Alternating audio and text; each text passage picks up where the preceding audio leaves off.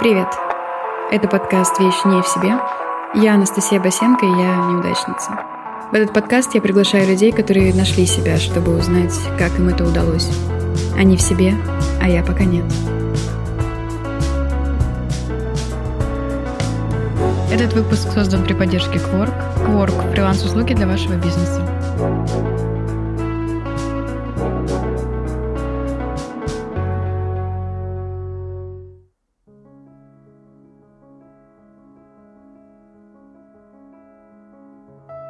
Сегодня выпуск с Дмитрием Селипановым.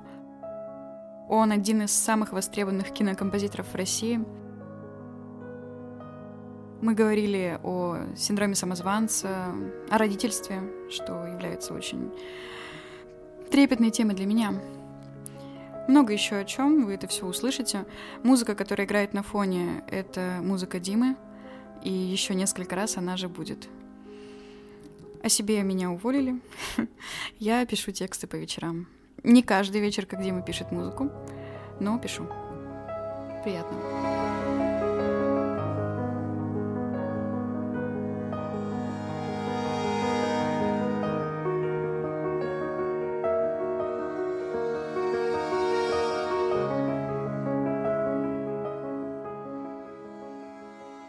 Сегодня у меня в гостях Дима Селипанов. Дима, привет. Привет. А, расскажи немного, чем ты сейчас занимаешься, кратко.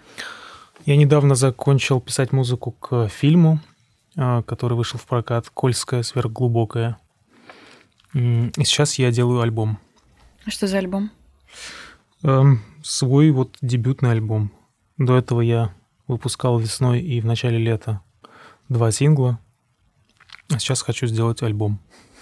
Интересно. У меня подкаст э, на самом деле о том, как я со стороны неудачницы говорю с теми, кто смог. Вот, э, скажи, ты когда-нибудь чувствовал себя неудачником? Мне кажется, это какой-то ярлык, который ничего толком не объясняет. Я не знаю, что ты в это вкладываешь. Что называется, ну, то есть это для начала тогда разобраться в терминологии. Угу. Социум видит и судит человека по каким-то одним критериям. Сам человек внутри себя выстраивает совершенно другую иерархию ценностей. Поэтому, да, поясни. Наверное, я говорю о том, что мое представление о себе и то, что сейчас происходит э, в моей жизни, э, разнятся. Вот. Э, то, кем я хочу себя видеть, и то, кем я, наверное, являюсь. Ну, мне кажется, в разной степени это может о себе сказать каждый человек.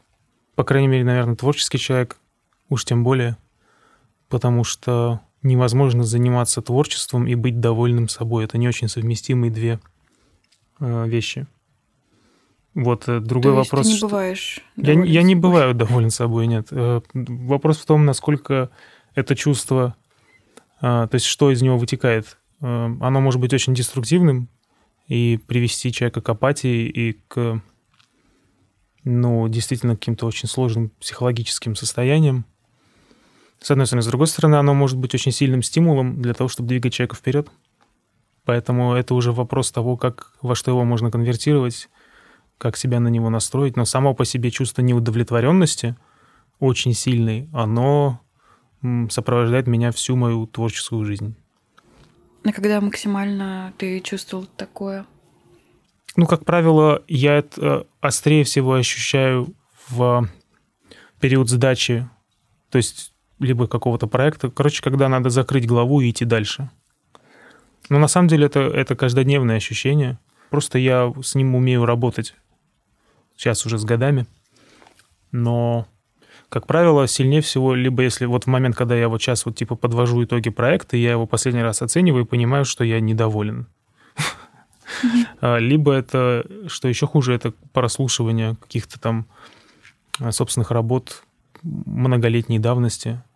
Пожалуй, более сильного удара по самомнению невозможно себе нанести, чем послушать свою музыку там пятилетней, восьмилетней давности. Слушай, а мне кажется, это наоборот хорошо. То есть это же про то, как э, почитать свои переписки многолетней давности и э, краснеть и думать, какой же я был дебил или что-нибудь такое. Это значит, что сейчас ты не такой. Ну, то есть как-то ты сравниваешь из настоящего момента, и если ты думаешь, что тогда было плохо, значит, это развитие. Да, просто это, с одной стороны, так и есть, безусловно, что здесь есть два эффекта. С одной стороны, ты понимаешь, что классно, что ты вырос, и хотя бы это уже тебе не кажется хорошим более. То есть ты бы сейчас сделал это намного лучше. Это хорошо. С другой стороны, немножко душа болит за те проекты, которые ты делал, будучи недостаточно опытным человеком, и допустил какие-то ошибки, наверное. Mm. Хотя, я не знаю, так так ты никогда ничего не сделаешь, если ты будешь ждать момента, когда ты достаточно опытен, достаточно профессионален и, наконец-то, удостоен позиции, вот, которая тебе предлагается, этого момента не настанет. Ну, не настанет, потому что для того, чтобы таковым стать, нужно пройти весь этот путь. Поэтому в какой-то момент, мне кажется, просто надо зажмуриться, и чем раньше ты это сделаешь, кстати, тем лучше. И начать просто работать. Э, и в этом смысле любовь э, и привязанность к специальности своей, она вывозит. Потому что в конечном итоге она пересиливает все сомнения и неуверенность в себе, и комплексы, и сопоставление себя с великими. Она в конечном... Просто невозможность не заниматься этим делом каждый день. Этот фактор в итоге приводит тебя к тому, что ты просто садишься и делаешь это. И в какой-то момент ты понимаешь, что ты стал чуть лучше делать, потом еще чуть лучше. И ты все равно собой недоволен, потому что на каждом этапе тебе открываются Э, очень много горизонтов новых, которых до этого не было, и ты видишь, где, как далеко еще там планка качества находится. И я просто к этому стал относиться как к части своей работы, работы и как к какой-то норме. То есть это как бы дефолтное состояние такое мое, базовое. Если вдруг оно исчезнет, мне будет дико некомфортно, скорее всего. Я, может быть, вообще ничего не смогу сделать, не знаю. Слушай, а у тебя свойственен синдром самозванца, наверное, да?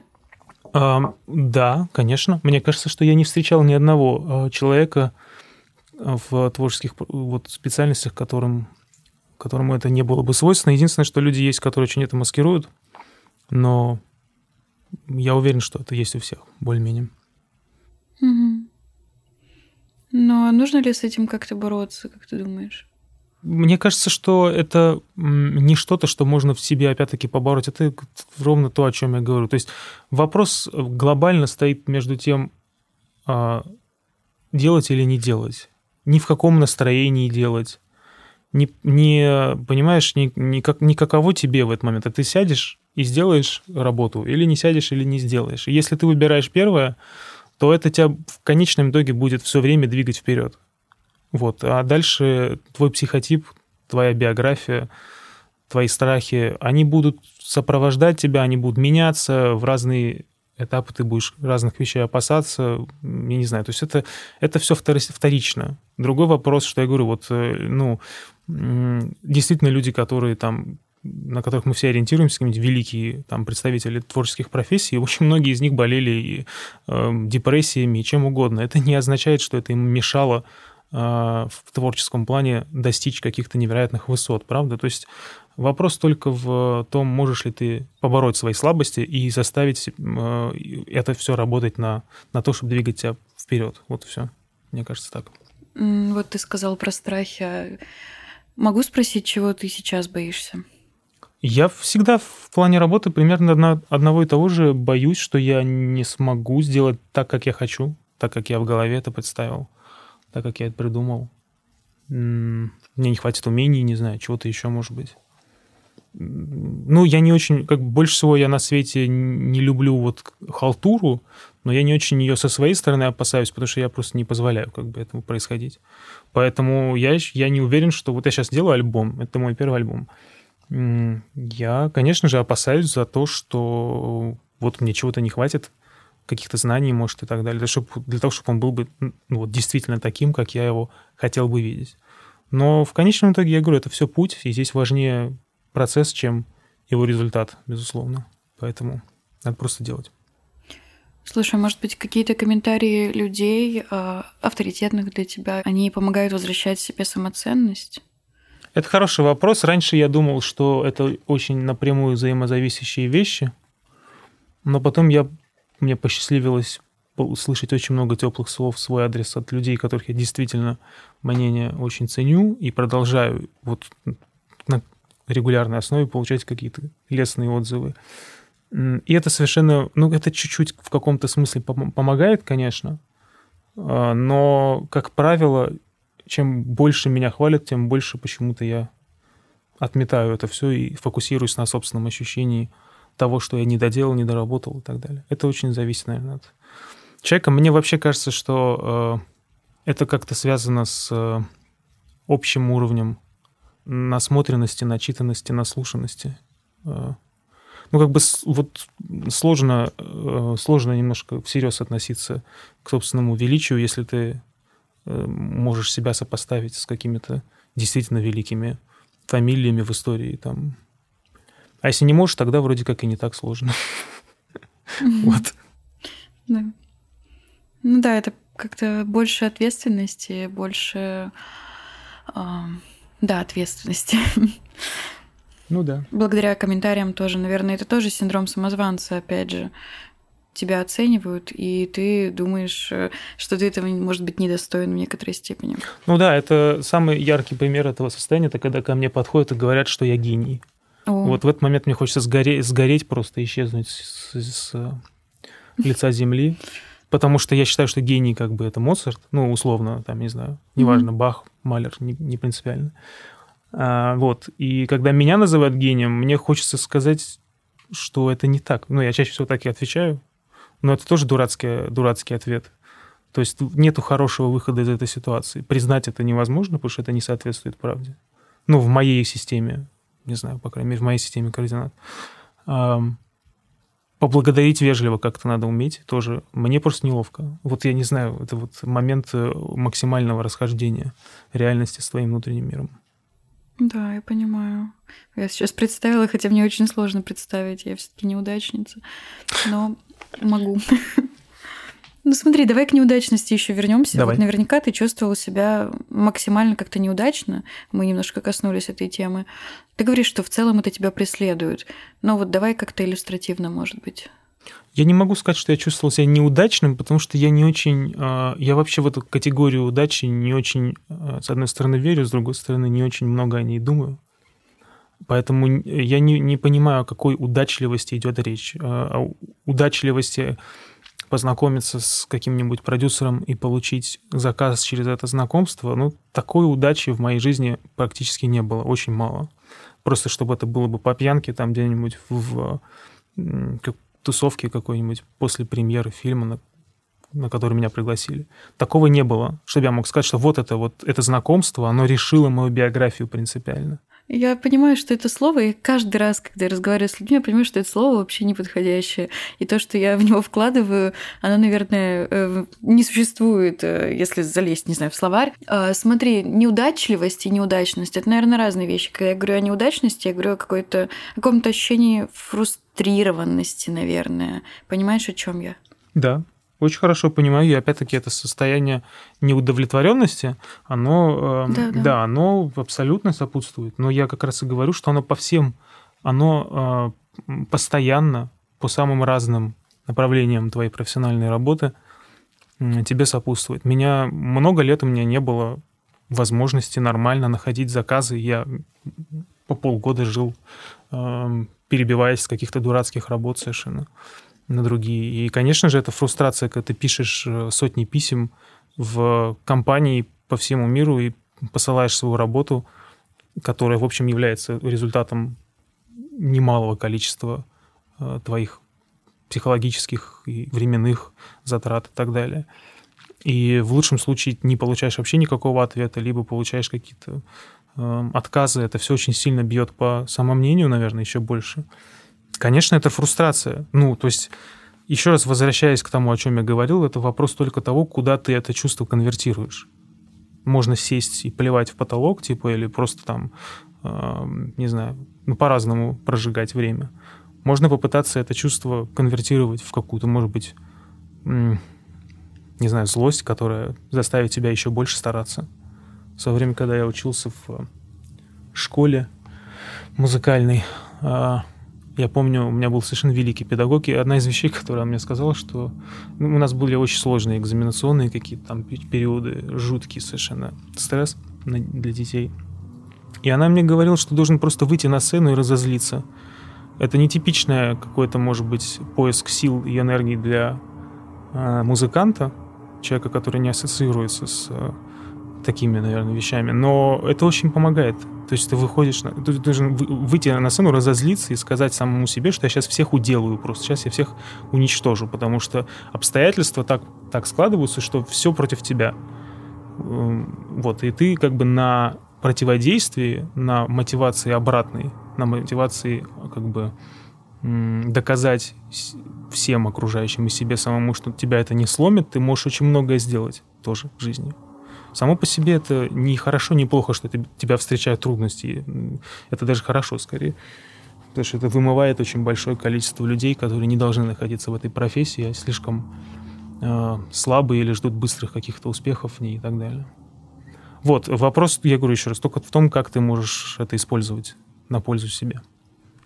Слушай, это звучит как какой-то спорт дикий. Это, в общем, музыка недалека от... По, по, в плане нагрузки на характер, на профессиональная музыка очень близка к спорту.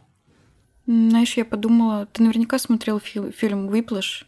Я, см... ну, я не посмотрел его, потому что у меня начал подбешивать слегка. Ну, я кусочек смотрел, да. А почему подбешивать? Ну, потому что я профессионально обучался игре на ударных инструментах, и мне сложно смотреть художественный вымысел на эту тему. То есть там не так? Ну, там много художественного в этом. Это не, не похоже на музыкальные занятия.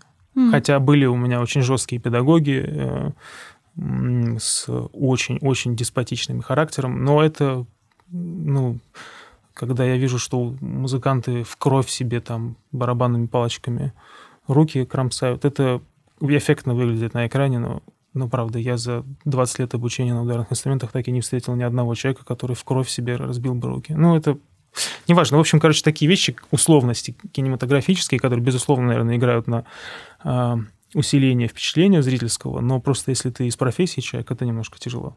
Вот. Да, я понимаю. Я просто задумалась. Я два раза его смотрела в жизни. Первый раз случайно, довольно давно, а второй раз недавно. Я задумалась, что ну, совершенно разные у меня впечатления были. Э, недавно, когда посмотрела, после стольких лет психотерапии, э, я поняла, что для меня, наверное, э, такое рвение к, может быть, к успеху, оно нездоровым кажется. Ну, то есть, знаешь, это скорее исключение, чем правило, что он там чего-то в конце добивается, превозмогая, сламливая собственную личность, закаляя ее и так далее, потому что это как-то романтизируется ужасно, но это совершенно нездоровая история. Ну, среди музыкантов очень много нездоровых людей. Здесь, конечно, в фильме еще нам показан молодой человек в уже таком подростковом возрасте, да, если я правильно помню. Эм, это действительно одномоментная такая очень жесткая ломка. Э, если тебя отдают в музыку в 5 лет, как у нас в стране, например, часто, э, и ты заканчиваешь учиться в 20, то это, в общем, более мягко происходит все. И ты взрослеешь вместе с этой специальностью и органично более-менее с ней э, существуешь. Хотя на всех этапах это очень большое испытание. Огромное. Я просто не хочу звучать как э, какой-то апологет э, антиобучения музыки. Наоборот, я очень рад. Меня никто не заставлял никогда. Меня ужасно поддерживали родители. Все вообще, все люди, кого, кого я когда-либо любил, меня очень в этом смысле поддерживали. Просто это, ну, это специфическая очень биография и э, жизнь, и это, в это надо идти осознанно и то есть главный фактор — это невозможность жить без этого. Если это есть, тогда у тебя и нет выбора, по большому счету. А если этого нету, то надо бежать, сломя голову. У меня просто много очень друзей, которые пострадали от того, что за них этот выбор а, совершали родители или социум, или кто-то еще, но в основном родители, конечно. Потому что в какой-то момент, когда ты там в взрослом состоянии вдруг понимаешь, что это вообще не твое, при этом в жизни ты ничего другого делать не умеешь абсолютно. И ты, в общем, как, э, ну, как спортивный автомобиль, который заточен на гонку, состоящую, там, я не знаю, из 20 кругов, и только на эту вот дистанцию он в состоянии идеально совершенно ей подходит. Вот, и вдруг тебе говорят, что ты должен подрабатывать автобусом. Э, там. Ну, то есть это, это ужасно совершенно, там, в 20-летнем возрасте к этому прийти. Вот. Слушай, это красиво. Ну, да, да. Я задумалась. Э, смотри, у меня как раз такая же история, как у твоих э, знакомых, нездоровая. Меня отдали в 5 лет в художественную школу, я 10 лет рисовала всякие кувшины и постепенно ненавидела все, что связано с живописью. Э, потому что, когда ты, во-первых, не хочешь этого, это сложно полюбить. А во-вторых, э, даже если тебе местами это нравится, когда ты пять дней в неделю рисуешь кувшин или что-то такое очень рамочное. То есть я помню, я пыталась э, на уроке композиции, нам задавали тему, и я что-то пыталась от себя придумать, какие-то абстрактные вещи. А мне доказывали, что я не умею рисовать людей, раз уж я такое делаю. Вот, это было грустно. Понимаю тебя. У нас есть проблемы с системой образования. Да, я тоже, наверное, к этому вела, что в творческой деятельности ставить такие жесткие рамки это убивает э, ну, фантазию и рвение. Хотя я сейчас э, понимаю, что без э, того, чтобы придрочить свою руку к кувшинам, невозможно потом рисовать что-то более абстрактное и творческое, потому что, знаешь, ну то же самое касается, вот, когда говорят, вот Дали, наверное, ну, какие-то обыватели говорят, что вот Дали рисовал каких-нибудь... Не умел рисовать, да, понятно. Да, что он не умеет рисовать, да. Нет, я... Не мама просто, да? да. Мама, расскажи Давай про маму. Ты. Ну, мама просто, когда отдавала мне в художественную школу, она мечтала, что я нарисую ее портрет очень похоже. И показывала мне всякие картинки, типа, знаешь, фотореализма, какие-нибудь яблоки, на которых блики такие очень похожи да, на понимаю. реальность. А я рисовала пятна. Я когда думала о тебе, думала о тебе, а, подумала, когда думала, подумала, господи, можно я буду подбирать слова никак неудачница? Смотри, о киномузыке Давай. я много думала. И конкретно о том, тебе же наверняка приходится делать э, музыку для проектов, которые не кажутся тебе э, интересными, талантливыми, ну и подбери слово, которое, да, которое тебе нравится больше. Да. Как ты с этим справляешься? Тяжело справляюсь тяжело справляюсь, но, честно говоря, вот возвращаясь к наш, началу нашего разговора, меня вывозит э, любовь к моей собственной специальности. Каким бы ни был проект, мне никто никогда за всю историю не заказал написать плохую музыку. Понимаешь, что mm-hmm. я пытаюсь сказать? Да, могу. Да, вне зависимости от того, что происходит в кадре, хотя это очень сильно влияет, очень сильно влияет на меня, на мое состояние и на то, что я пишу. Мне никто никогда не скажет, если я напишу хорошую музыку, переделай и сделай хуже. Угу. Это много помогает пережить. Ну да, знаешь, ставить свое имя, просто ставить свою подпись под плохим проектом, э, ну, да, сложно. Сложно. Ну да, сложно. ты... Да. С другой стороны, у меня так много вопросов к, к себе, э, как я вот говорил вначале, что вопросы к проекту всегда вторичны. Хотя э, я далеко не святой человек в этом смысле и очень часто очень сильно критикую а, качество проекта, в том числе и перед э, непосредственно его, не знаю, художественной командой и в личных разговорах. И, и, ну, то есть я живой человек, и меня может выводить из себя отсутствие нормальной игры актеров в кадре. А, вот. Угу. Но, но как бы эта данность, вот у тебя есть данность, это в конечном итоге все равно крайне при, привилегированное положение, что я могу себя кормить и свою семью э, написанием музыки на заказ. Так что как бы, ну, еще пенять в этой ситуации на качество заказа, это, конечно, очень человечно, но иногда можно себе сказать, что как бы благодарность тоже, в общем, уместна. А музыка пишется под картинку. Господи, под картинку нельзя говорить, насколько я знаю. Ну, да, то под есть она пишется. Под видеоряд да. э, уже после. Ну, да, как правило, да, хотя всякое бывает, но, как правило, да.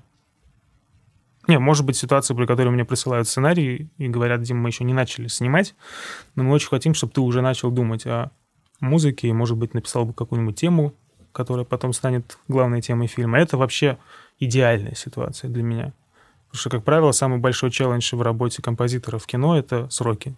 Потому что тебе звонят там за сумасшедшее маленькое количество времени до сдачи проекта и говорят, что у них до сих пор нет музыки, и они в панике, и надо спасать ситуацию. Вот это стандартная ситуация. Мгм. Вот. И это ситуация, которая тоже, кстати, ведет к очень серьезным нагрузкам психологическим, потому что ты вынужден идти дальше все время. Даже когда ты понимаешь, что ты не доделал. Ты все равно должен идти дальше, потому что иначе фильм останется. Ну, будут сцены в фильме, где нет музыки вообще. И это хуже для фильма, чем если ты докрутишь какой-нибудь звук, который только ты там будешь ценить. Все это для такого человека, как я, это вообще самое страшное. Вот это вот расслоение как бы в собственной мотивации и в том, что нужно проекту. Да. В конечном итоге, конечно, в этом виноваты люди, которые стоят э, в, ну, организуют проект, ну, то есть организуют тайминг всех работ, но даже они иногда бывают не в силах э, как бы ситуацию полностью контролировать, как, например, в этом году, когда половина съемочных периодов просто послетала, и люди оказывались просто в сумасшедших условиях. И тут уже ну, не до обвинений, просто думаешь, как помочь ситуации по максимуму. Ну да, сейчас шквал э, кинокартин, которые сняты под видеозвонки, вот под это все. Да, Да. Ну, кстати, я разговаривала с, э, со сценаристом, я помню, разговаривала, с оператором, и с тобой, вот, например. И все говорят о том, что они стараются сделать свою работу максимально хорошо, э, хоть в них плохие условия относительно других э, участников проекта. Я думаю, все стараются сделать идеально, а получается, ну, не всегда идеально. да, но э, здесь я не знаю, что сказать. Добрыми намерениями, как известно. Дорога.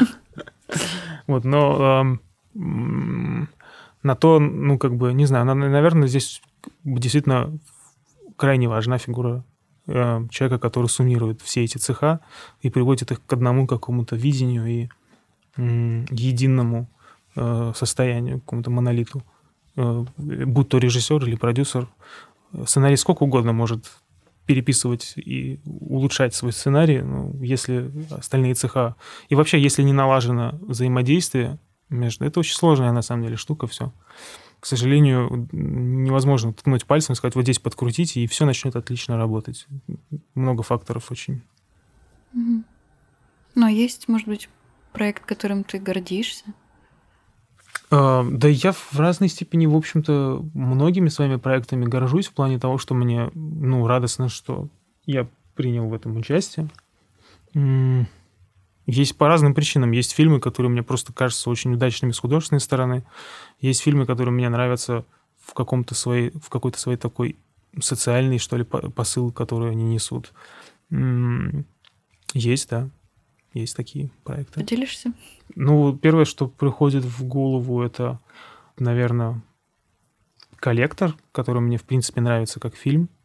Мне было очень приятно поработать над фильмом документальным «Бродский не поэт». Мгм. Вообще с этими людьми тоже повзаимодействовать, э, с творческой командой. Как какой-то такой жанровый, наверное, большой фильм, ну, логичнее всего сказать «Пролет», э, что он был достаточно успешен. Э, И, в общем, там было много творческой для меня свободы. В принципе, я очень был бы доволен вот как раз последним своим проектом по взаимодействию как раз и по творческой стороне, по взаимодействию с режиссером и по вообще тому, как команда работала. Просто были нечеловеческие сроки совершенно, как раз э, во многом вследствие пандемии. Я надеюсь, я просто еще не могу проанализировать даже то, что мы сделали, потому что это прям совсем новоиспеченное еще. Я надеюсь, что пройдет время, я не замечу там каких-то жутких изъянов в своей работе. Я надеюсь, по крайней мере, ну, что мне удалось сделать максимум того, что я мог. В той или иной степени, кстати, все проекты в итоге свои люблю. Просто потому что ты вкладываешь такое количество в это во все силы и времени.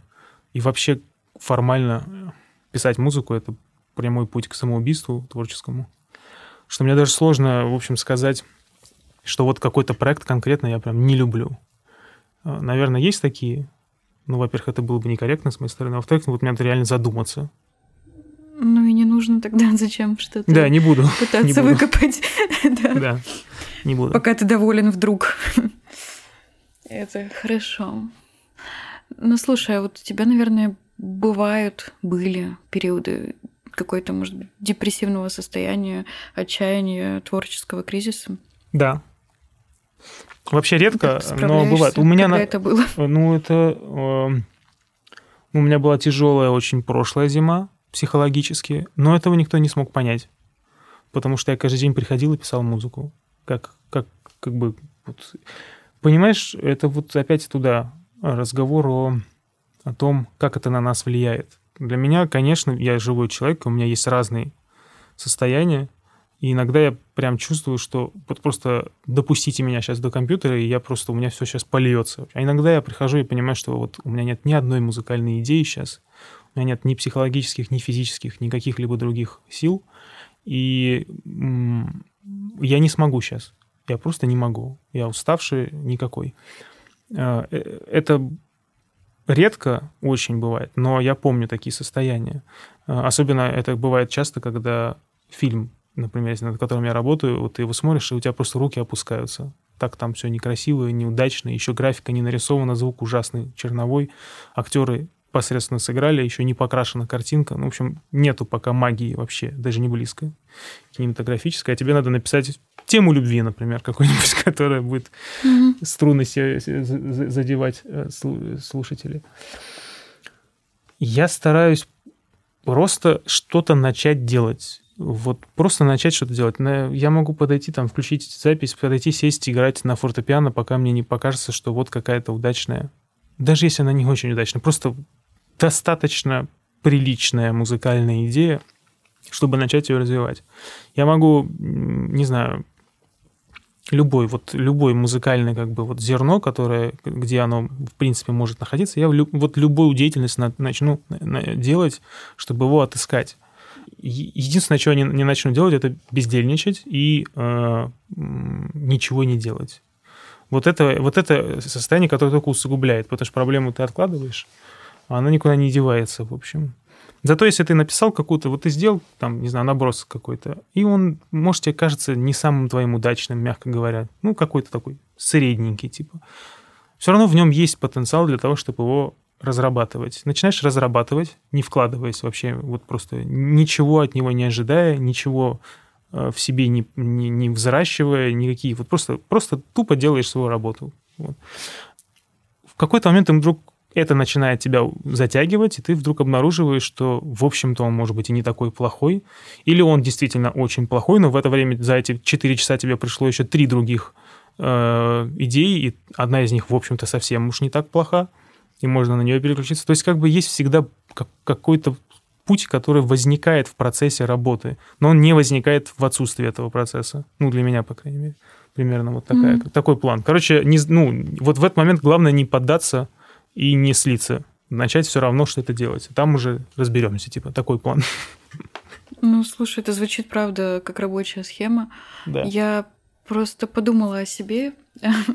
Я все, видишь, на себя перекладываю. Ну, правильно, я... а как? Да. Ну, кстати, да, как еще через призму собственного опыта только. Несколько лет назад, хорошо, я всю жизнь что-то пишу, ну, буквами, вот. И лет, наверное, до 20 это делала. И потом меня очень сильно раскритиковал человек, которого я считала авторитетным. Прям в пух и парах раскритиковал. И после этого я себе запретила писать. Ну, потому что я бесталанная, и ничего у меня не получается, и зачем вообще браться. А еще и такой, такой человек раскритиковал, да. Понятно. Да, да. И да, я прекратила это делать, ты знаешь, мне прилетали строчки в голову.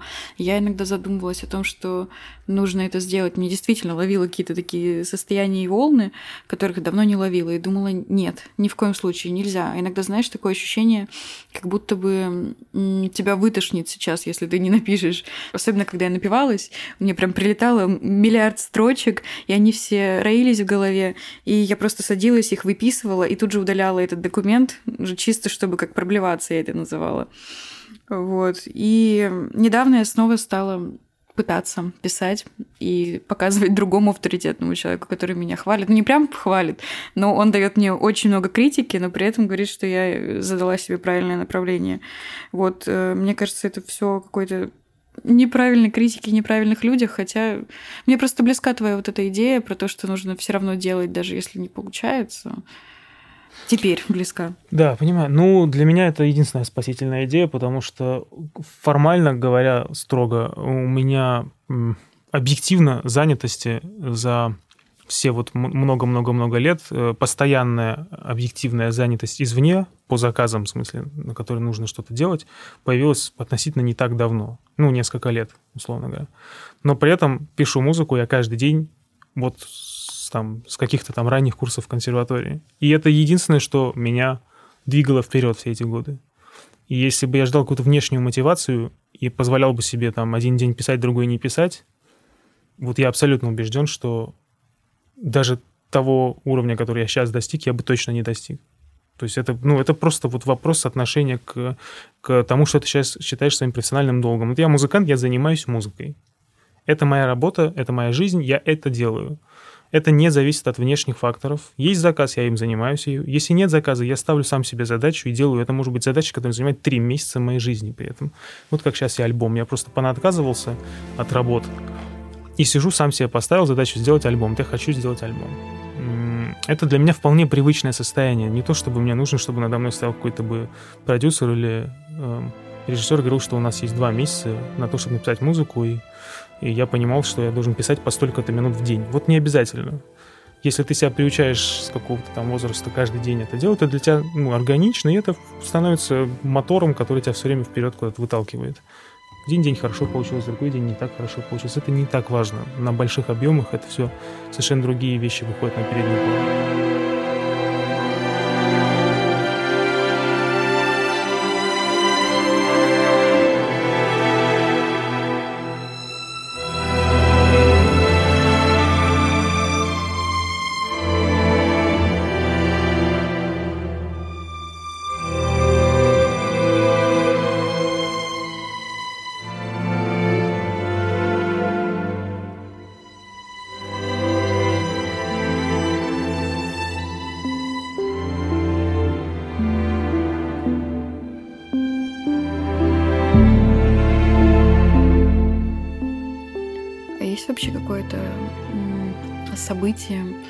Какое-то, может быть, мнение авторитетного человека или что-то, что заставит тебя чувствовать себя удовлетворенно относительно собственного творчества? Ну, я раньше думал, что да, но сейчас я думаю, что нет. Ну, я... Тебя меня, не пугает это? Меня не пугает это. Меня скорее это, наоборот, э, обнадеживает, потому что мне кажется, что единственный способ мо- моего комфортного, нормального движения вперед в моей профессии, это постоянное чувство неудовлетворенности. Если оно исчезнет, то я перестану двигаться вперед, а стагнации тоже как таковой нету, есть только падение вниз. Поэтому здесь либо ты себя тянешь за уши вперед, либо ты скатываешься.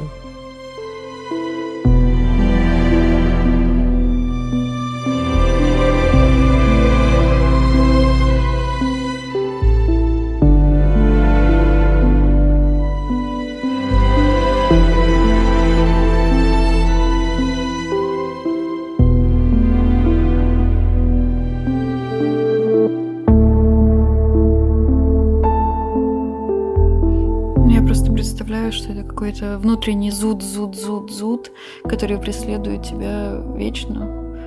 Нужно просто смириться с ним.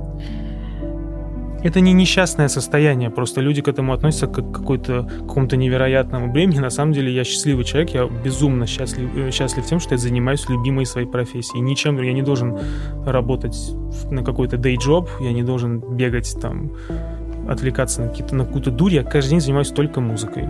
Вот это это чувство, оно просто позволяет мне это делать. Я к нему отношусь с большим трепетом. Я его берегу, и каждый раз, когда мне говорят, что я гений, я это чувство в себе вытаскиваю, говорю, это все чушь, не обращай внимания на этого. Завтра придешь на студию, типа, и снимешь с себя три шкуры, пока не получится. Ну, как бы, понимаешь? Да, я понимаю.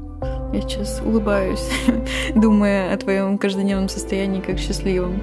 Ну, я могу понять. Смотрите, вообще есть с чем сравнить? Ты занимался чем-то э, хоть один день, кроме музыки? Ну, нет, профессионально не занимался ничем. Ну, ты счастливый человек, правда.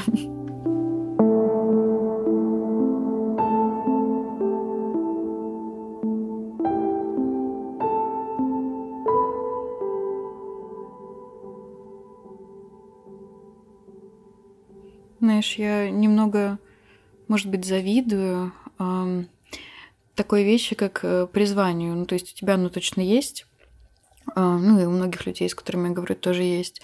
А я как будто бы какой-то сборник, компиляция из разных навыков, э, не то чтобы сильно развитых, и куда двигаться, имею только очень смутное представление. Вот. Понимаю, это, это очень тяжело. Я очень э, могу как-то прочувствовать, наверное, Э, то есть мне сложно на себя примерить, потому что я с 7 лет в музыке, но я прочувствовать могу отсутствие вот этого вот ориентира и понимания того, что именно тебе нужно делать. Э, это для меня было бы немыслимо совершенно. То есть это ну, полностью переворачивает мою систему вообще мироздания, которую я выстроил. Я не могу быть советчиком никаким, но я, я считаю, что просто вот э, это главная функция родительская. Вот у меня двое детей, и, и мы с женой, вот они, мы очень много об этом говорим и думаем, э, что именно нужно в воспитании раз, э, попытаться разглядеть, что человеку нужно. Э, потому что, конечно, у каждого родителя есть соблазн занять позицию того, что он знает. Он прошел жизнь, жизненный путь какой-то, он хорошо понимает, что, я не знаю, вот эта профессия, мой любимый аргумент, поможет тебе прокормить себя – а вот та профессия не поможет. И как много людей с поломенными судьбами именно из-за этой аргументации, казалось бы, уже давно должно быть всем понятно, что она, это так не работает в жизни просто.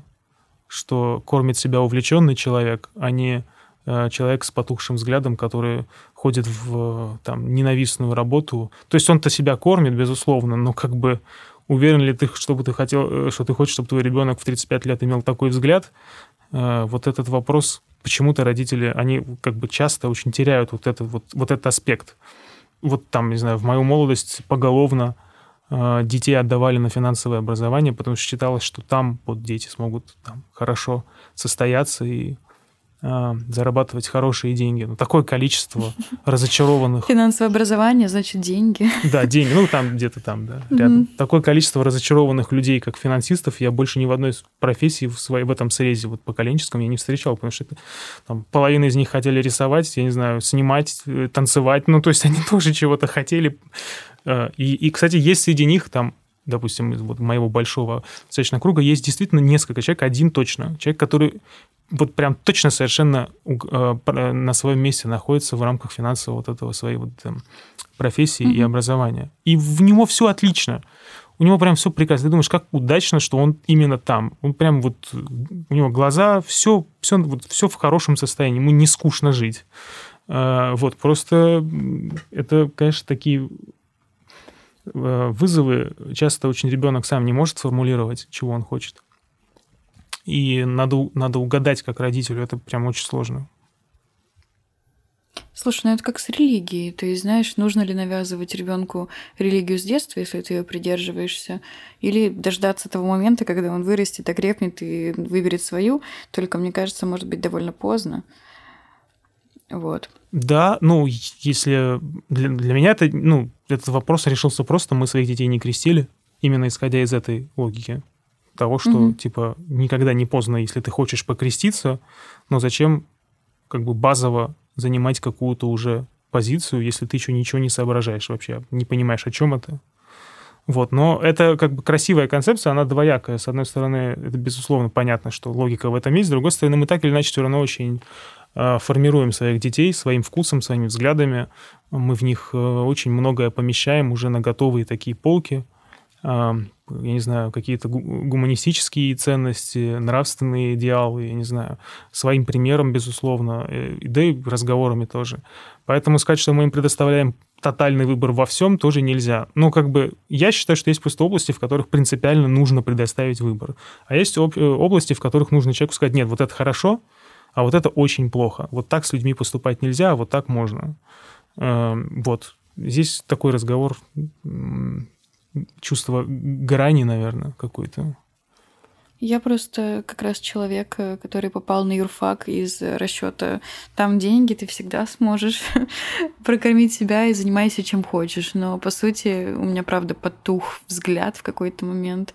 Я даже успела параллельно поработать в финансовой компании год, спать по три часа и износить свой организм. А, вот, и потом, потом пытаться справиться со всем этим массивом. До сих пор пытаюсь. Ну, хотя прошло всего два года, господи, я говорю так, как будто у меня много-много лет. Ты вполне еще как бы просто находишься в переходном периоде, скорее всего. Я, да. я могу сказать, что я, э, разница между человеком, который спит три часа, потому что он занимается любимым делом, и человеком, который спит три часа, потому что он занимается нелюбимым э, делом, колоссальна э, на уровне просто внешнего вида и, даже, и, и на уровне здоровья и урона организму это огромные две разницы. Могу спросить тебя такой э, вопрос, который меня интересует. Э, про детей. Что побуждает вообще не знаю, что появилось в твоей жизни с их появлением, если ты можешь правильно понять меня. Я просто очень боялась бы, и до сих пор боюсь, и не уверена, что они когда-то появятся в моей жизни, потому что это огромная ответственность. Что это тебе дало? Можешь ответить? Меня это полностью изменило. То есть, э, если мы говорим о том, как это повлияло на меня, то это меня очень сильно изменило э, в лучшую сторону, безусловно. И я считаю, что, в общем-то, это очень полезный опыт, потому что мы все базовые эгоисты, а, вне зависимости от того, как хорошо мы воспитаны. И у меня, а, я считаю, были выдающиеся совершенно родители в этом смысле. Но просто человек растет с тем, что он является центральным элементом своей системы. Это просто базово так. К тому же где-то к годам там ну, условно, там, в районе там, 20 с чем-то лет, у, у многих из нас возникает ощущение, что мы, типа, разобрались глобально в э, том, как вообще все устроено, э, как, как что-то работает, как что-то не работает, что мы, типа, уже теперь соображаем.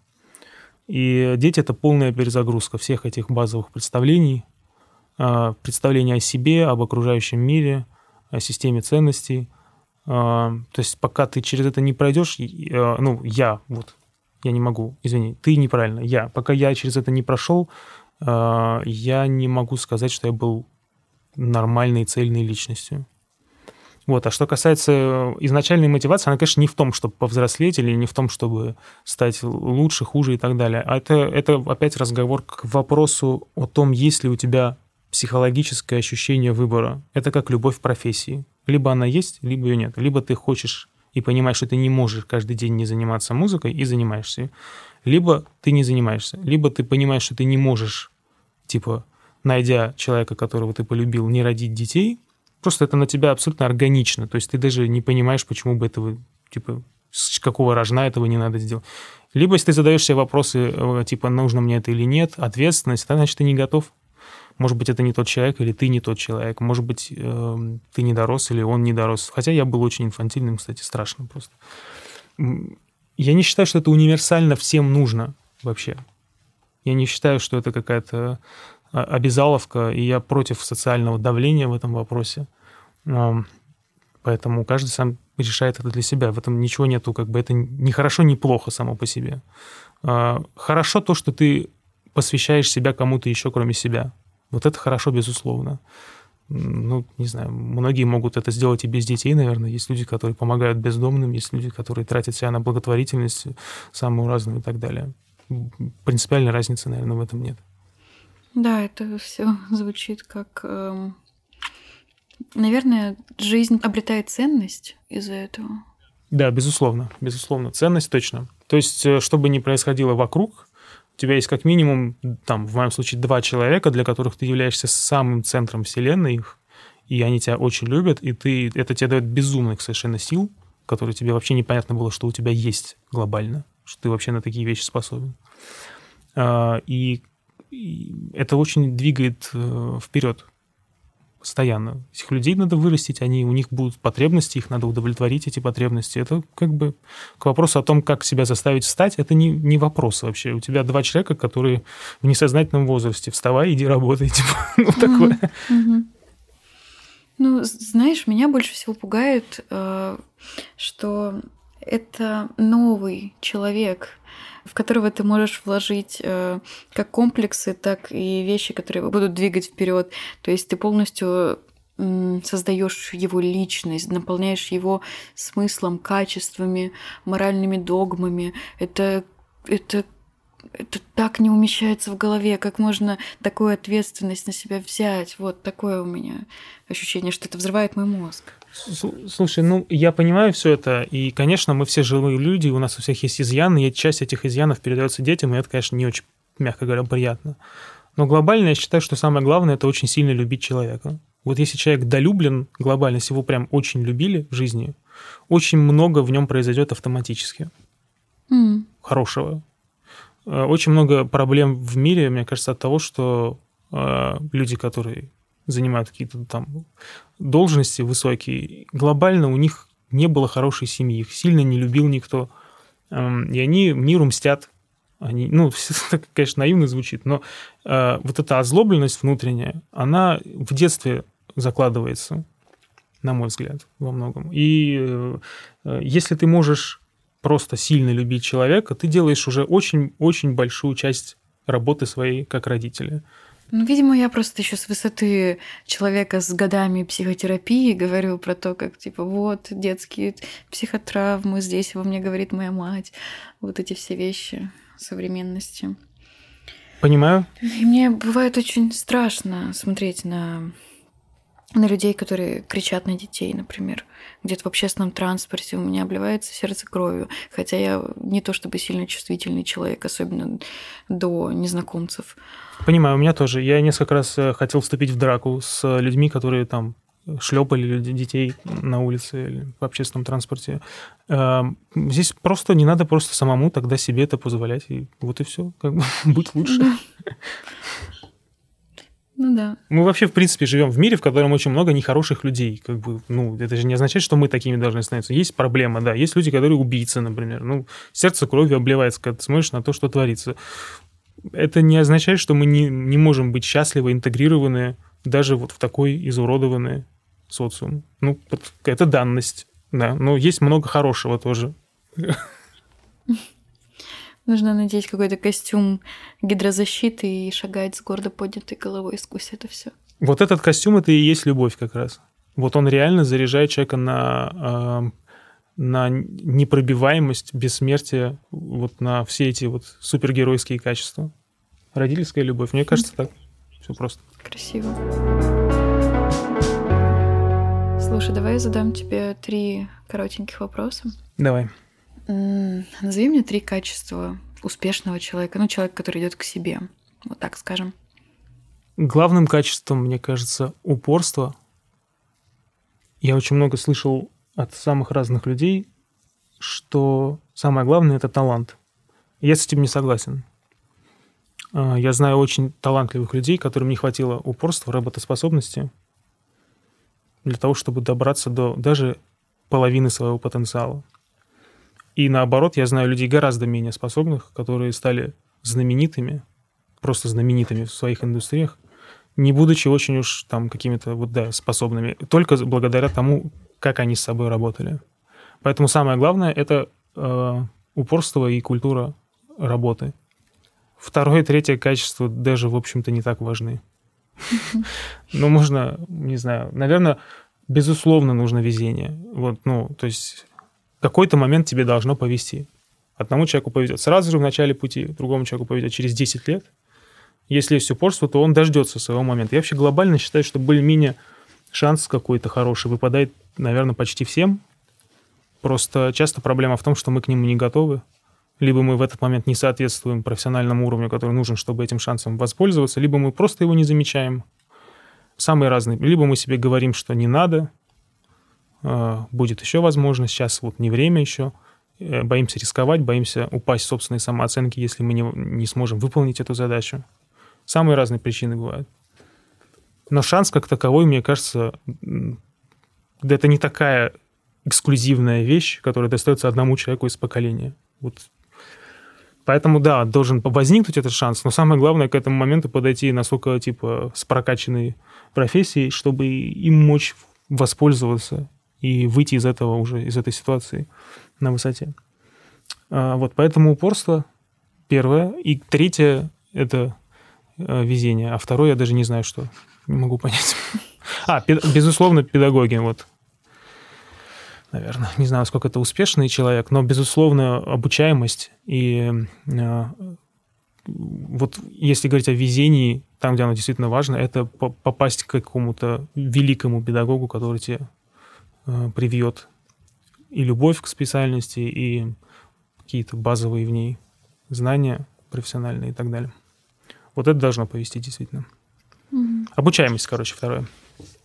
Слушай, это первый э, раз за весь разговор, когда слово удачливость подходит. Да. И какое качество в себе ведет тебя к успеху? А я не считаю себя очень успешным. Не знаю, мне сложно ответить. Ну, я скорее про путь. Ну, то есть... Э, путь это однозначно, это да. то, что, то, что я говорю, я просто не могу не заниматься этим. Это в конечном итоге открывает какие-то двери. Какие-то не открывает, какие-то открывает. Ну, просто, знаешь, это количество, которое переходит в качество. В какой-то момент, если ты будешь биться всю жизнь головой об стену, она в какой-то момент начнет трещать, там, я не знаю, или голова треснет. Ну, короче, какой-то выход из этой ситуации возникнет. Вот. И дай совет тем, кто ищет себя. А, совет тот же самый, абсолютно не, не опускать руки. Ни в какой ситуации не опускать руки. Если отчаяние, эм, отсутствие какого-то от, отклика от мира внешнего, если даже какая-то критика жесткая, не опускаться, не отчаиваться, не, не бросать то, что ты делаешь, а наоборот, с еще большей стараться какой-то мотивацией, злостью или, или там, противодействием, или неважно чем, продолжать делать то, что ты делаешь. Если ты хочешь это делать, если ты понимаешь, что в этом твое счастье, делай это несмотря на что-либо, и научись быть счастливым от самого процесса. Не жди, что э, его плоды должны сделать тебя счастливым. Это, это мисконцепция, это не так. Человек счастлив не от того, что ему раз в год дают услышать э, аплодисменты или дают статуэтку какую-то или что-то. Человек счастлив от того, что он делает каждый день, каждую минуту. И если ты счастлив просто от того, что ты, допустим, в моем случае, пишешь музыку, значит, ты счастливый человек. А если ты эм, для того, чтобы тебе быть счастливым, тебе нужно, чтобы эту музыку оценил внешний мир, тогда тебе очень тяжело, потому что ну, первые много-много-много лет, в моем случае, например, это вообще не происходило. Вот такое какое-то. Короче, любить надо профессию. Вот, мне кажется, это, это ключ к очень многим по жизни э, вещам. Как думаешь, как можно из этого тумана э, шагать в правильную сторону, если ты, ну, нет у тебя такого же направления, как вот повезло тебе. Ну, не повезло, хорошо, как у тебя да, есть. Не знаю, надо очень внимательно и доверительно относиться к своей интуиции, к своему э, нутру и уметь себе доверять. У нас у всех проблемы с доверием к себе тоже мы, мы, у нас организм, наша вообще личность, мы довольно много информации сами себе в состоянии сообщить. Ну, как-то мы так вот в детском возрасте все настроены на то, чтобы эту информацию воспринять. Чем старше становимся, тем сложнее, и тем хуже этот коннект с самим собой у многих людей. А, надо очень доверять себе, своей интуиции надо ее, надо быть настроенным на то, чтобы дать ей там прозвучать в нужные моменты и довериться просто этому. А, вот, это с одной стороны. С другой стороны, хочу сказать, что само наличие тумана это тоже неплохо. Потому заблудиться в жизни это хорошо в какой-то момент. Это неплохо. Вот это а, кто-то в каком-то фильме сказал, я не помню, что это было, что... Или, а, нет-нет, не в фильме, это в каком-то интервью было не Познера. И не...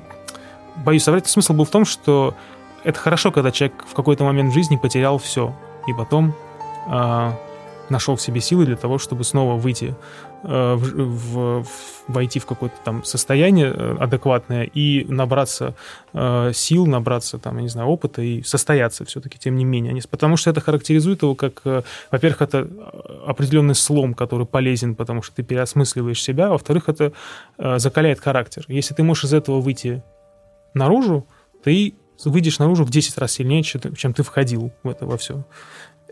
Здесь очень вот важно, во что ты можешь конвертировать самую даже негативную ситуацию для себя. Часто есть шанс очень-очень сильно прокачаться и очень много сократить в своем развитии, сделать большой прыжок вперед за счет как раз проблем, с которыми ты сталкиваешься. Да. Знаешь, такой довольно интимный момент обо мне я э, сейчас нахожусь как раз в этом тумане, иногда бывают прям тяжелые моменты. Э, и я описываю сама для себя какие-то вещи, которые происходят со мной, как будто бы из будущего, знаешь, как будто бы они уже прошли, я из них выбралась, просто я пока не знаю как. А, и раз уж я это описываю из будущего, значит, сейчас все хорошо, и это все прошло. Мне помогает. Понимаю, понимаю. Ну, все по-разному. Я человек, который исключительно живет в моменте. Э, Я вообще не помню то, что происходило там, вчера, условно говоря, и никогда не думаю о том, как я этот момент оценю там, через 10 лет. Мне это, ну, вот моему психотипу это сложнее. Э, Мне важно найти здесь и сейчас какое-то состояние комфортное, которое мне позволит двигаться дальше. Но я здесь считаю, что все люди очень разные, поэтому что работает, то и классно. как бы. Работает так, то ну, замечательно. Спасибо тебе. Да, тебе спасибо, отлично. Интересно. Мне было очень, да, здорово с тобой поболтать, и я так немножечко улыбаюсь и приземлилась, и, наверное, сейчас сяду писать. Да, Да. давай, да, садись и пиши. И хватит, э, тебе надо э, перестать себя называть неудачником. Я понимаю, что это уже становится брендом, но это, это Ну очень деструктивно. Э, во- вообще в этом есть какая-то подмена, потому что человек, который обозначил проблему, уже во многом ее решил. Поэтому сам факт того, что ты как бы себя вот так рассматриваешь, во многом уже противоречит самому этому слову. Ну, это довольно психотерапевтично.